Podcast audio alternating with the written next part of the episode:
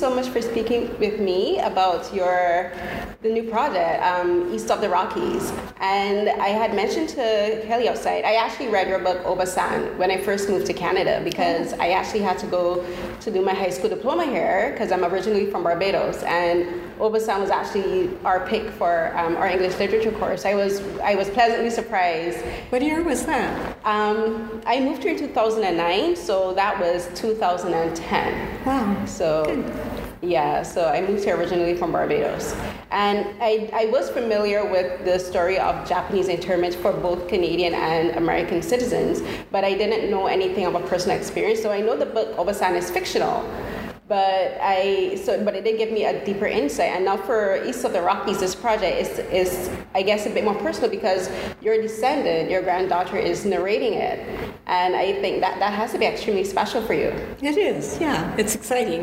It is. Um, so for this one, it's about the it's about when the Japanese Canadians were interned in the internment camps in, in Alberta, right? And no, in in uh, mountains Columbia. of BC. The mountains of British Columbia.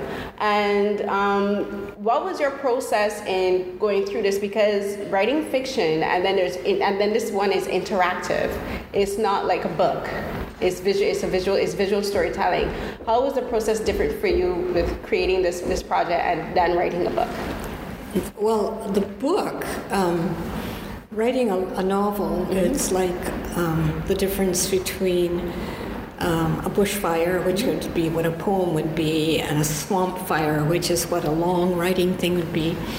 And the AR work was sort of like a combination of both these things. You know, the, the flame is instant, mm-hmm. um, but I don't have the connection to it to make it this long swamp fire thing. In the novel, the novel was based on my life.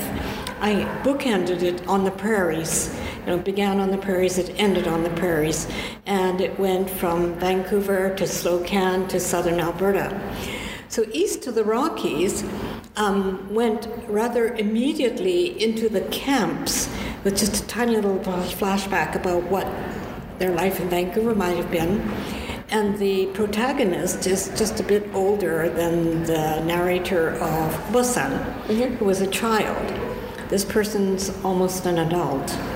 And um, so I had to imagine what that was, what that was like, what kind of information she would have had, what her life would have been like. Um, so the work of East of the Rockies was less autobiographical, mm-hmm. except that it, it had the essential geographical elements of being in Vancouver, essentially, with although not particularly in the story, then being in Slocan, which is the camp that I was in and knew and then going to southern Alberta to the tremendous hardship that was there and that experience, and then ending up in the third section um, with and the granddaughter trying to find out more about her grandmother and so on. And they were very, very different processes. One in which I was solitary with all the time in the world um, and just needing the pencil and some paper I found in the garbage. mm. and, um, and that's all I did was work with my pencil and my thoughts and nothing else. In writing this, uh, the uh, East of the Rockies, there was, um, you know, it was as if I had tendrils all over the place. I had connections to other aspects of how the story gets told. So it was very limiting. I did not have the freedom to write and rewrite and re rewrite and rethink and put in and change. I didn't have that freedom. If it was down there, it had to be there. And then that was an immediate limitation to what I could do. But um, it's also um, whatever flaws there are in the story could be uh, attended to by the other aspects of it um, the structuring, the cartoon drawings, the acting, the sound, all of this, you know, but which I have no real connection. Mm. I wish in some ways that I did because I would have said, oh, that's not accurate or something right. like that, you know, or that's not authentic or something.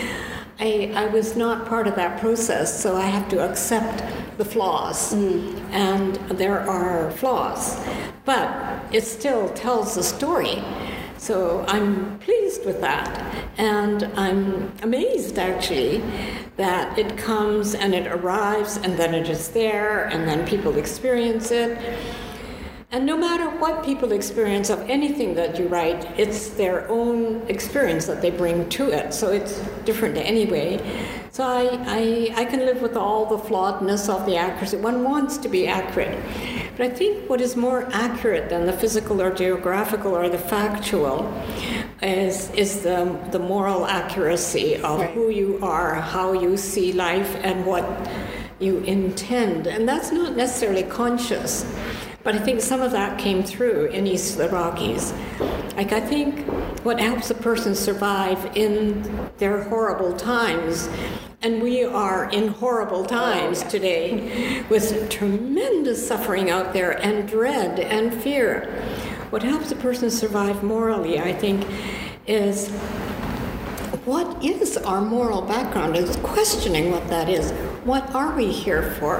What do we do that makes any difference to anybody? And I think that we have these questions to, to answer.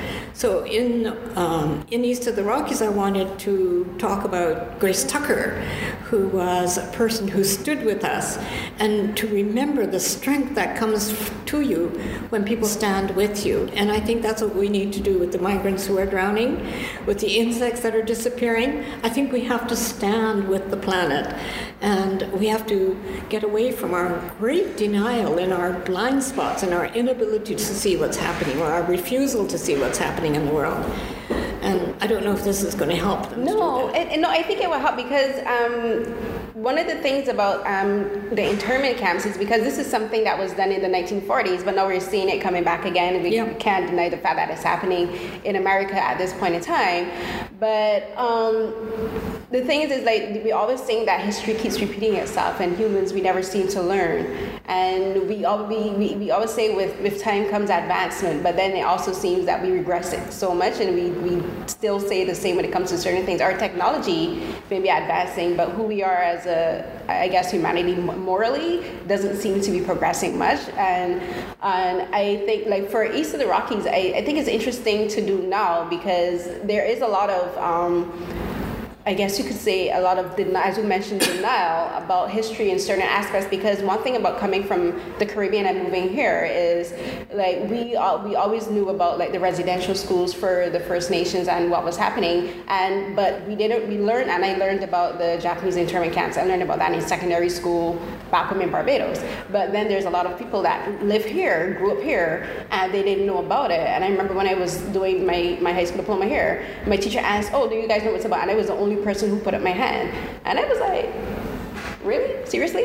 And I'm like, but you guys are Canadian. How do you not know this, right? And and I think it's like there's certain aspects of history that do that needs to be kept alive, especially these kind of stories, because we need to keep saying we can't sit by and watch it happen, and we have to like look. Um, we do have a more responsibility to do what we can. And even some people might say this is just it's a game, but I'm like it's a. I think it's an interactive tool. And um, my first instinct with watching, I'm like this would be great in school. This would be a great learning tool for students in school because there are some students who have difficulty reading and they might not want to read a history book, but they do love playing. A, they do love playing video games, and this would be a great teaching tool. Right. I, I think the um, the real teacher uh, of anybody is what we experience mm-hmm. ourselves. And one of the optimistic things I can say about a time that is so full of suffering as this time is, that it is that suffering itself that we should welcome because our moral stature will grow with it. We will either be destroyed by it, we will become crazy by that, and we will become vengeful, or something else can develop. And I think that that is the hope is that out of great suffering will come great love. Yeah. And uh, so I could welcome all of this. And this is, as you say, it's a little tiny story, um, you know, told in cartoons and so on. Will that affect people? I think if, uh, when, when children read things and experience things through it, um, I can remember the kind of books that I read that filled me up. You know, it was stories talking about how much people love each other, mm-hmm. and um, so I could have wished that there had been more of that in here. It just sort of gave the bare bones of mm. what happened, a little bit here, a little bit there. so there could have been more emotion but anyway, it is what it is, flawed and all, but it's adequate.